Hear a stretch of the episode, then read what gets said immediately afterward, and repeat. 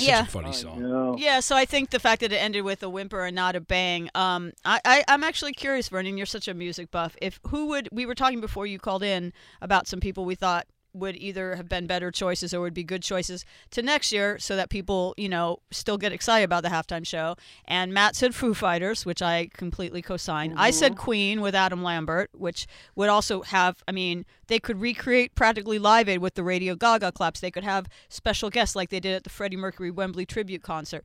Those are our picks. Do you have any other people that you nominate? You know, came you know came up, and and it's it's kind of wild eh, on Twitter was that uh, Ozzy slash Sabbath came Really? up as a thing, and I was like, oh, like like like imagine no more tears at halftime. That would be epic, That would be epic. epic.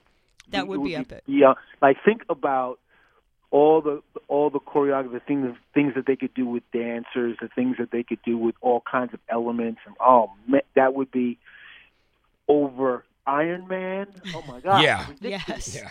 ridiculous.